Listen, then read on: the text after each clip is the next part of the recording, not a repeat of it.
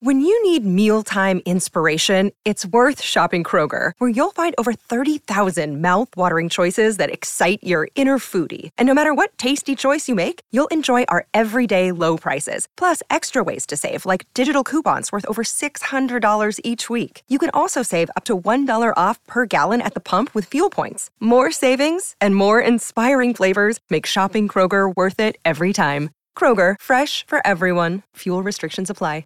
Media covering media is growing in the U.S., and in this episode, we chat about the importance of covering the news, as well as how current events continue to pose new challenges for journalists. We also talk about how America's news media compares with its British counterparts, the need to create false equivalencies, and just how hard it is to define news today. Take a listen and be in the know in 30. FMC Fast Chat takes you inside the news so you can be in the know in 30 minutes. Hosted by Fair Media Council CEO and Executive Director Jaci Clement, Fast Chat features notables in news, media, and business.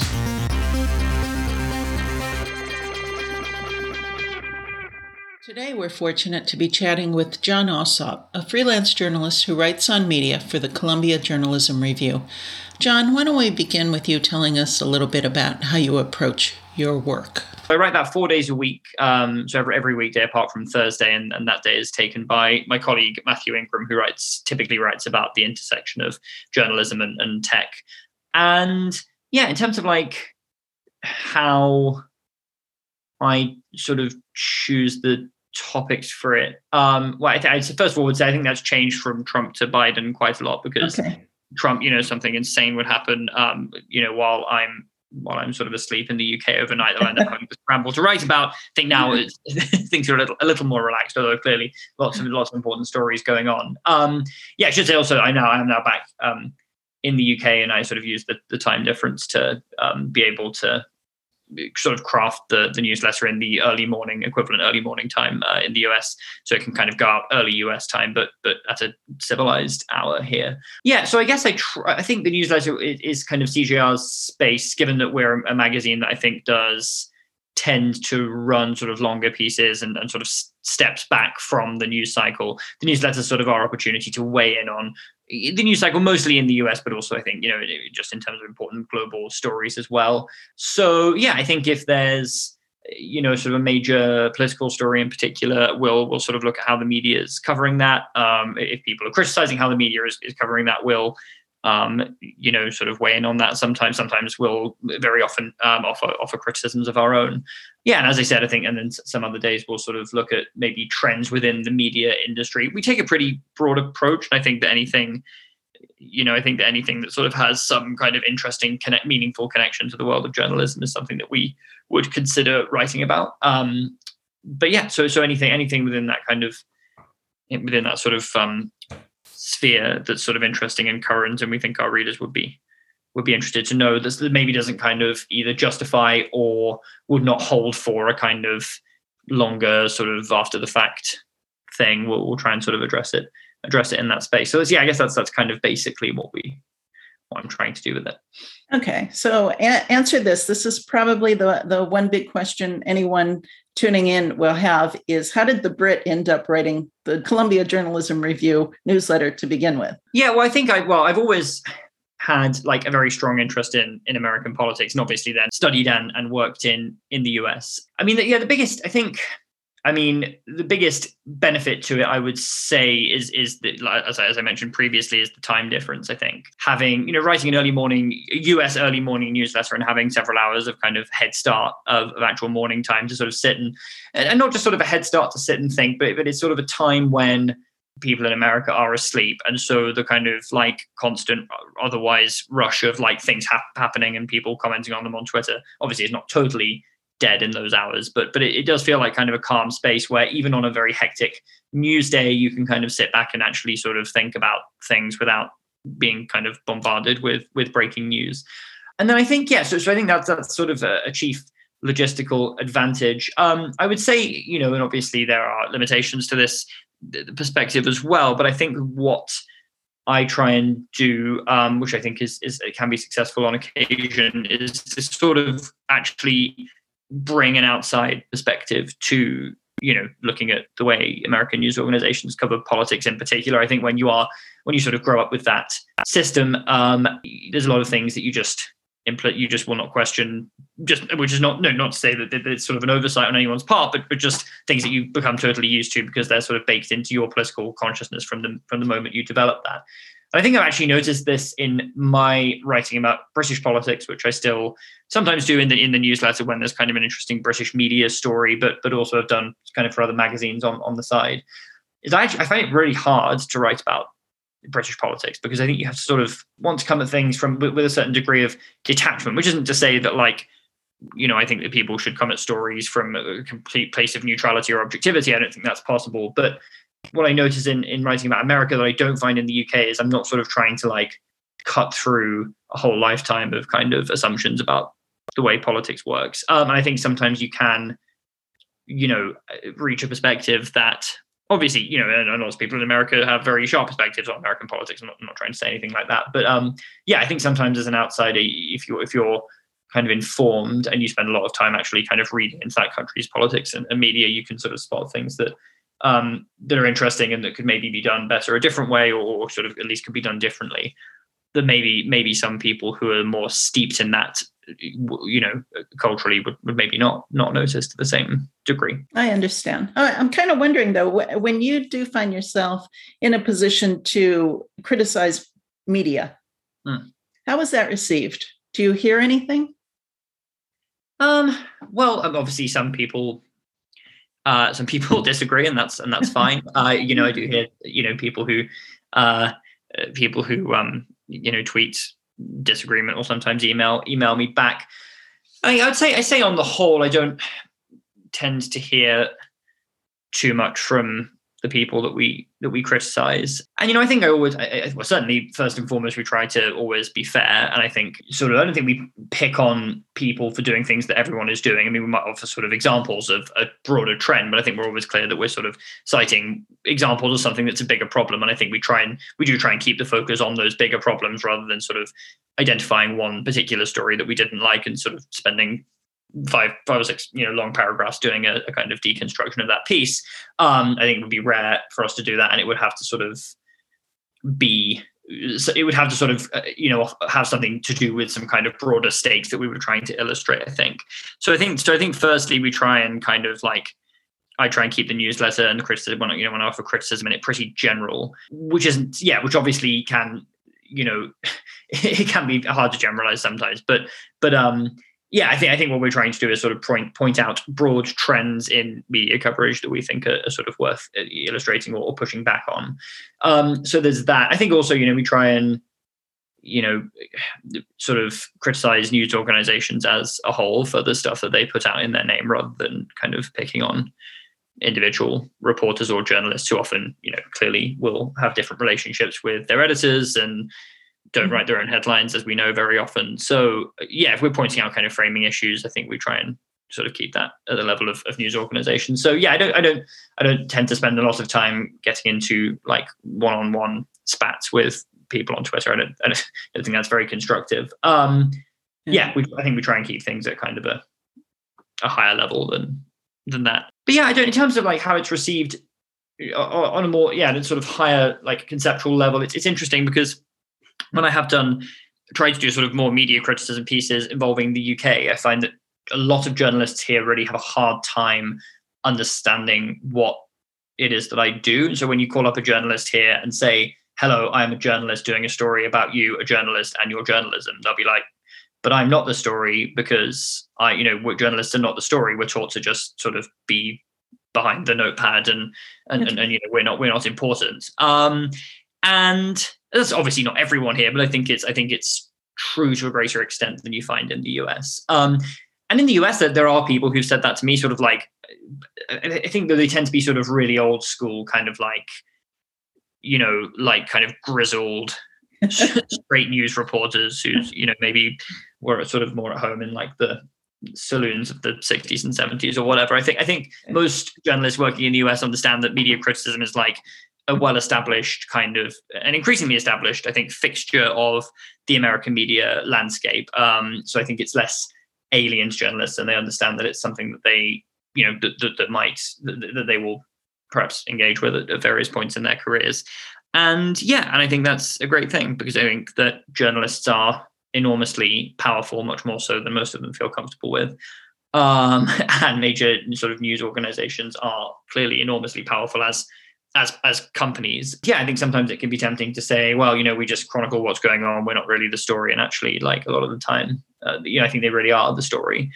Um, yeah, and I think it's important for people to to scrutinize what these people are doing and sort of hold them to to account. And I think in the US there is a better understanding than here. I would say that that, that is kind of a, a vein of criticism of journalism that is important for accountability and it kind of does does need to exist and, and does exist. All right. Tell me a little bit about what what you think makes for an interesting story.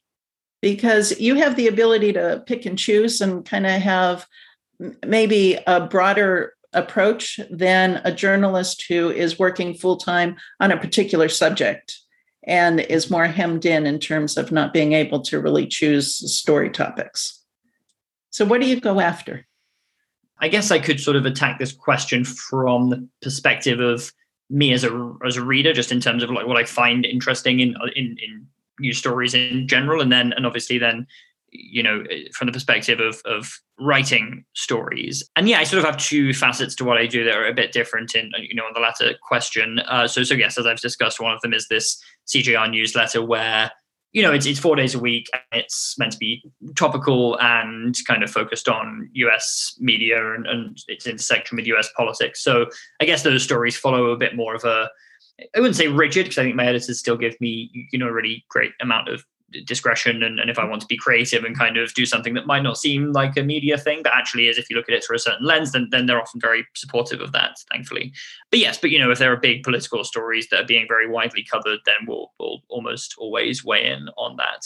So, for instance, you know, if the US pulls out of Afghanistan and the Taliban takes over, that's going to be a big story for us to cover. And, and indeed, we did write about that a lot in the newsletter. Um, the, the other thing I do is is sort of do freelance longer stuff in my free time, both for CJR and other publications, and, and not always about media. I mean, I sometimes try and write about you know politics um, in Europe or or just any topic that interests me. And I think when I'm doing those stories, it will just be you know what I typically will try and do is find something that like you know I and other people know a little bit about maybe, but are actually like potentially really fascinating and you kind of want to know more and you just sort of like go around and you can't really find more. Or stories that sort of bring something that hasn't been talked about for a long an idea or you know sort of policy or whatever that hasn't been talked about for a long time up to date. So I did, yeah, I did before Christmas a piece on the Federal Writers Project, which has obviously been written very widely about the, the you know the 1930s uh, Roosevelt era initiative to pay writers to document America as part of the uh, the New Deal and yeah, and ended up finding out actually that this was something that um, you know a Democratic congressman was trying to revive in the present day, which hadn't been reported, which was kind of a lucky scoop for me. But um, yeah, the general point of the story going in was to say actually, you know, that there are commonalities between then and now, and it would be interesting to kind of see how that sort of history might work in the present context. Uh, then, then a piece I did recently for CJR was a profile of um, Mehdi Hasan, the uh, the MSNBC host who I think is someone who has both a growing profile in the US and an interesting approach to political journalism that I think is kind of novel in the US and also comes from the UK. So, as someone who I'm perhaps more familiar with than, than some American viewers. And, and so, with him, I think it was more a case of you know knowing he had a very interesting backstory that maybe a lot of his viewers didn't know about that hadn't really been written down in one kind of really detailed profile so so it was about sort of doing doing that so those are the stories I like to to kind of pursue. Um, I guess in terms of you know, the first thing I said, what stories do I find interesting to read? I think it's I think there's no, there's really no, no such thing as like one interesting approach to a story. I, I do know a lot of journalists will say that a story needs to contain new information to be successful, but I, I find a lot of stories that contain you know new information to be pretty trivial new information, or to maybe privilege that new information over over the, the kind of bigger picture.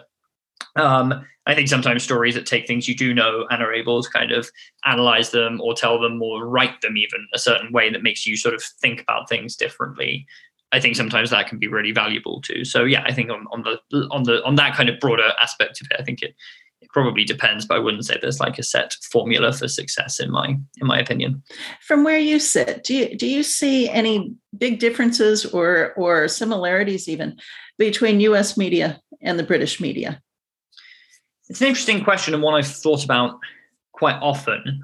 Um, I think I think I used to think to a greater extent than I do now that the US media was becoming more like the British media uh, during these. I think it was an opinion I kind of formed during the early part of the Trump years. Because obviously here we have a very partisan uh, print media, um, which is extremely kind of um, scabrous and cheeky, particularly on and, and, salacious, and also sensationalist, particularly on on the right, but also still very partisan on the left as well. And yeah, the US, I think, with the exception of papers like the New York Post, um, newspapers tend to have a self-conception as being kind of guardians of truth and balance and objectivity and, and sort of pitch themselves much more down the middle. And I think it's tempting to think that that, that the sort of the US model is becoming closer to the British model because I do think that Trump sort of bursting onto the scene did kind of force to some extent a, a taking of sides. And obviously there has been this sort of pushback about you know about that that sort of model of down the middle objectivity and, and who it really serves and, and whether it is indeed actually down the middle at all. Um, and yet, I think the more I thought about it, actually, I, I sort of see US newspapers kind of resisting transitioning away from that model to a greater extent than they than they should. Um, and I, and I don't really see a kind of swing towards British style partisanship. I do think, in some respects, that you actually you could argue and obviously this, this is difficult to, uh, to sort of generalize as a comparison because there are a million cultural differences between the UK and the US. You could, to some extent, I think, flip British TV and print and sort of then compare them to their opposite in the US, if that makes sense. So I think the BBC is actually kind of more akin to the New York Times than it is to CNN or MSNBC. Conversely, I think that you, you could argue that the Guardian is maybe more akin to MSNBC than it is to the New York Times. Um, again, hard hard to generalize, but I think I think you could maybe make the case that it's yeah, I certainly wouldn't want to sit here and say there's no, you know, there's no partisan or opinionated media in the US. Clearly, that would be that would be wrong. And I also wouldn't want to say that no British news organizations see themselves as kind of down the middle, sort of neutral arbiters of fact either, because I think that would be wrong too. But yeah, it's an interesting, it's an interesting comparison to explore. And I think recently there's been a lot of uh, controversy and conversation about, you know, Britain kind of importing a Fox News style model by by launching these right wing TV stations. And I think my attitude to that, which I've written about, has been very much like, you know, you can't just kind of import one one country's culture war into another country and just sort of completely replicate its kind of mm-hmm. rootedness and success. Um, and I think you've seen that with with one of these sort of like Fox News clone type channels, which is no one is watching and it's just a complete disaster already. But yeah, but I also think you know the, the British media doesn't really need to import right wing outrage from America because we have a lot of it of our own. It's just tends to be in print rather than rather than TV. Um, but yeah, but I think um, yeah, I think I think the US probably has a more on the whole probably more robust media culture, but then it's a much bigger country and you know mm. if you if you sort of take it um, person for person or, or, square mile for square mile obviously I, there is not enough local news in the us to mm. go around even though I, there are sort of more regional and sort of municipal newspapers that are in a healthier state in the US than in the UK. So yeah, it's it's, hard, it's an interesting comparison to draw, and one I've thought about a lot, and one which you, as you can probably tell, I haven't actually, despite spending a lot of time at the intersection of the two, reached kind of a firm conclusion mm. about. Well, it is a lot to think about, though. But I am kind of wondering, though, because for the longest time before politics became pretty much everything, mm. you know, for a long time, the complaint about news was it, it was too much entertainment and mm. not news. So hard news or soft news, compare it to. But now it seems as if we've evolved out of the entertainment aspect and into the politics. But I'm not sure if it's political entertainment or political news right now. We, actually ran a very interesting feature on this uh, today from our new magazine, which is about the direction of political coverage after Trump by um, written by Sam Sanders from from NPR. And the point he made was that this distinction between hard and soft news is kind of bogus and that actually all of it is important. And I think his argument was that what is considered to be hard news is often what has been kind of pitched at, um, you know, what straight, white, well educated men, sort of serious matters of, of government or whatever, and, mm-hmm. and sort of, you know, cultural stories. Um, have often been dismissed as fluffier, but actually, like these are very important in terms of like assessing where you are as a country. And, I, and I thought it was a really great piece, and I agreed with it.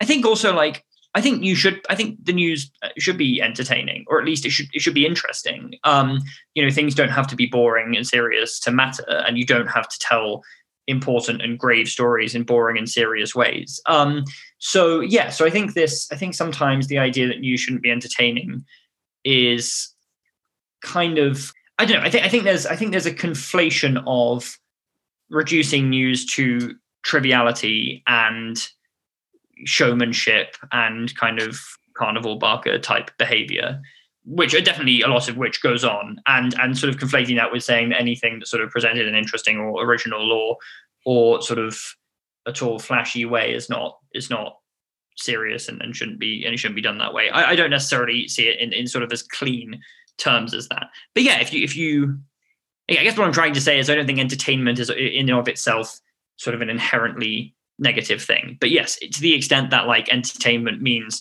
someone like Donald Trump, who is entertaining in the lowest common denominator sense of the term, to the extent that someone like him can come along and completely kind of short circuit the attention span of America's top news organizations, and to the extent that like he can sort of do WWE style antics that crowd out discussions of more serious, mm-hmm. you know, policy proposals from more serious people. Yes, of course, that is that is bad, and it's something to yes, I mean it's obviously bad, and I think we've all all seen the the consequences of that.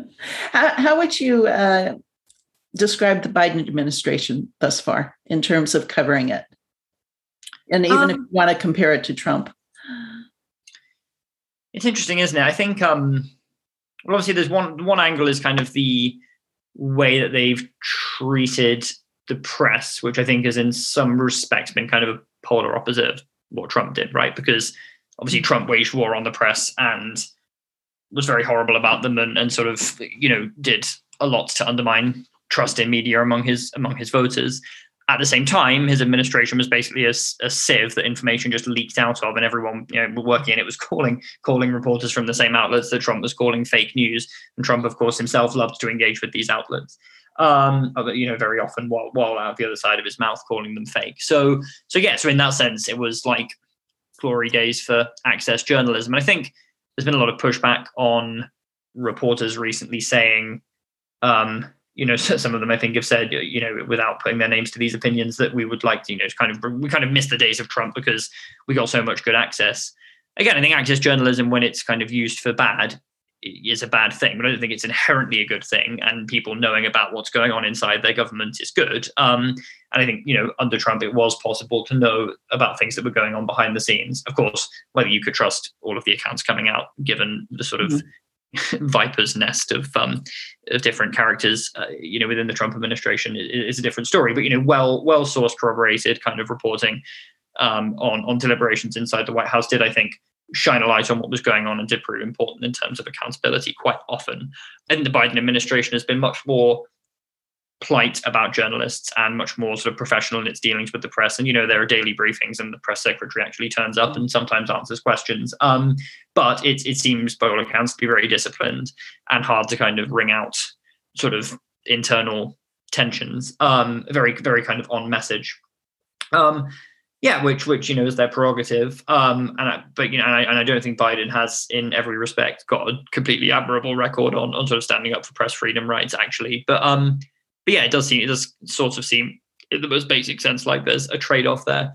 In terms of covering them, I think my biggest fear coming into the Biden administration would be that you you have one of two competing extremes in the way political journalists thought about it after Trump. One of which would be Trump, you know, we must prove that we're even handed. So we're going to cover Biden with the same level of aggression as we covered Trump, okay. which, given how awful Trump was and how corrupt his administration was, could have led to a lot of kind of false equivalency you know, blowing up of non sort of scandals about Biden and, and then saying, well, we're just kind of like holding these administrations to the same degree of accountability. The other fear I had was that on the contrary journalists would go oh that's okay america's problems are all over because biden is normal. He's a normal president. He sort of respects establishment norms and institutions. Everything is fine. Trump's in the past. We, we can just kind of go back to the way things were in political journalism before. And actually you know, i sort of hope we'd see a middle way. Um, i think it's hard probably impossible really to draw a general conclusion yet as to which of you know to you know whether that middle way has been achieved or if we're sort of veering to one or the other. I think it's i think it's too soon to say. Um i mean there are definitely lots of things i could say about coverage of specific stories under biden and i do think that it's certainly true that kind of outdated journalistic norms that, that weren't just like a pre-Trump thing, but also went through the Trump presidency um, in terms of you know blaming Democrats and Republicans equally for things that are more the Republicans' fault. Democrats stuff like that. I think you do do still see um, a lot of that going on, but um, yeah, I think on the whole. On the whole, there's also been some good coverage of the Biden administration, and, and that, you know that you see on a daily basis. And I think it's um, I think just at, at the kind of highest level it is at, at, this moment probably too soon to kind of reach a okay one way or another. You know, you brought up the idea of false equivalencies, and I think this is one of the terms that journalists will throw around, but I'm not sure if the public, the news consumer, really understands what you're talking about when you use a term like that. Can you give an example to explain it? Yeah, well, essentially, it just means the idea of treating two things the same when they aren't the same um, so that you can turn around to say so that you can turn around to politicians and your readers and whoever and say well you know a republican did this bad thing a democrat did this bad thing and we covered them both and gave them the same amount of column inches and and um, and you know that was um and so we're being fair and balanced. Uh, the classic example that media critics will grab for in terms of recent memory is the the coverage of Hillary Clinton's email server from from 2016, right? So yeah, so the idea would be Trump did all of these extremely transgressive, dreadful things. News organizations had to cover them all because he was the re- presidential nominee for a major party. Um, but then turned around and, and, thought to themselves, well, you know, we've given Trump a lot of negative coverage, and this might appear might be appear to be sort of biased against Trump. So we need to do some stories about how you know Clinton is is mm. bad oh look, there's this thing about her using a private email server um, in violation of the rules. Let's just go to town on that. And because then, you know, and this is definitely not to say that there are not things that were worth scrutinizing about Hillary Clinton. In fact, there were lots and lots of things that didn't get scrutinized. I think should have been about her personally. But but yes, this this one story, while not unimportant in and of itself, gets kind of amplified to the same level of all of Trump's transgressions because there is an effort to sort of try and portray them as being equally bad. Another more recent example that I wrote about was coverage of this um, select committee investigating the insurrection, right, where the Republicans torpedoed a the idea of a bipartisan sort of 9/11 style commission, um, and then tried to nominate people who were essentially complicit in the same election denialism that led to the insurrection as members of the, the replacement committee in the House of Representatives. And, and there were sort of a few political journalists who reacted to this by saying, well, you know, on the one hand, the Republicans shouldn't have torpedoed the commission bipartisan commission but on the other hand the democrats shouldn't play politics by rejecting these republican nominees which which if you actually think about it for more than a couple of seconds is a ludicrous way to assess this problem because there's literally no point having an investigation into something if the people that you're investigating are on the panel because they will obviously just derail it from within.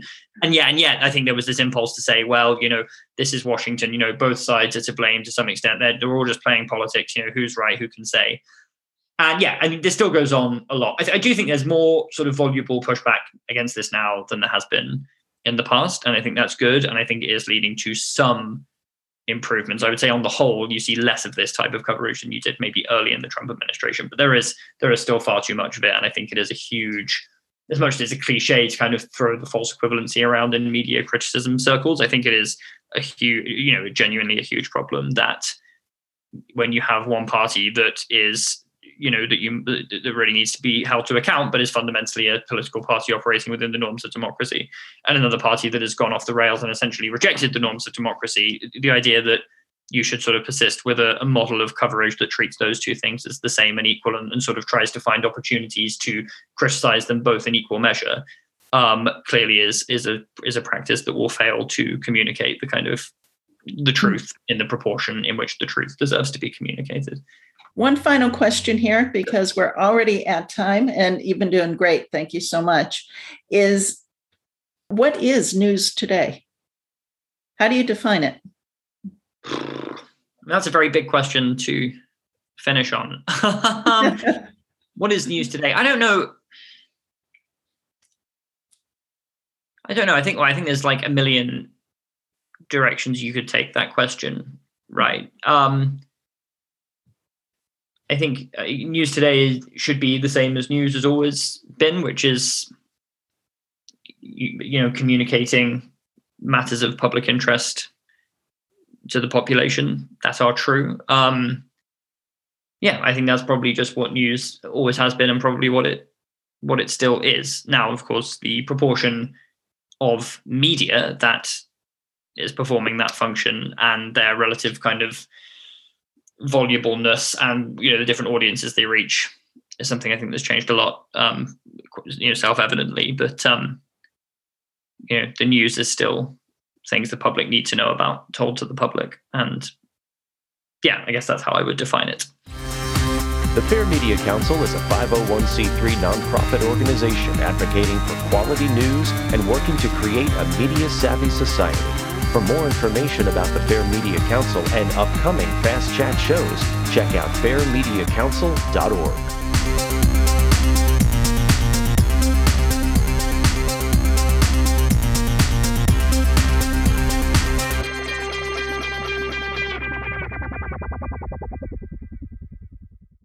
This podcast is a part of the C Suite Radio Network. For more top business podcasts, visit c-suiteradio.com.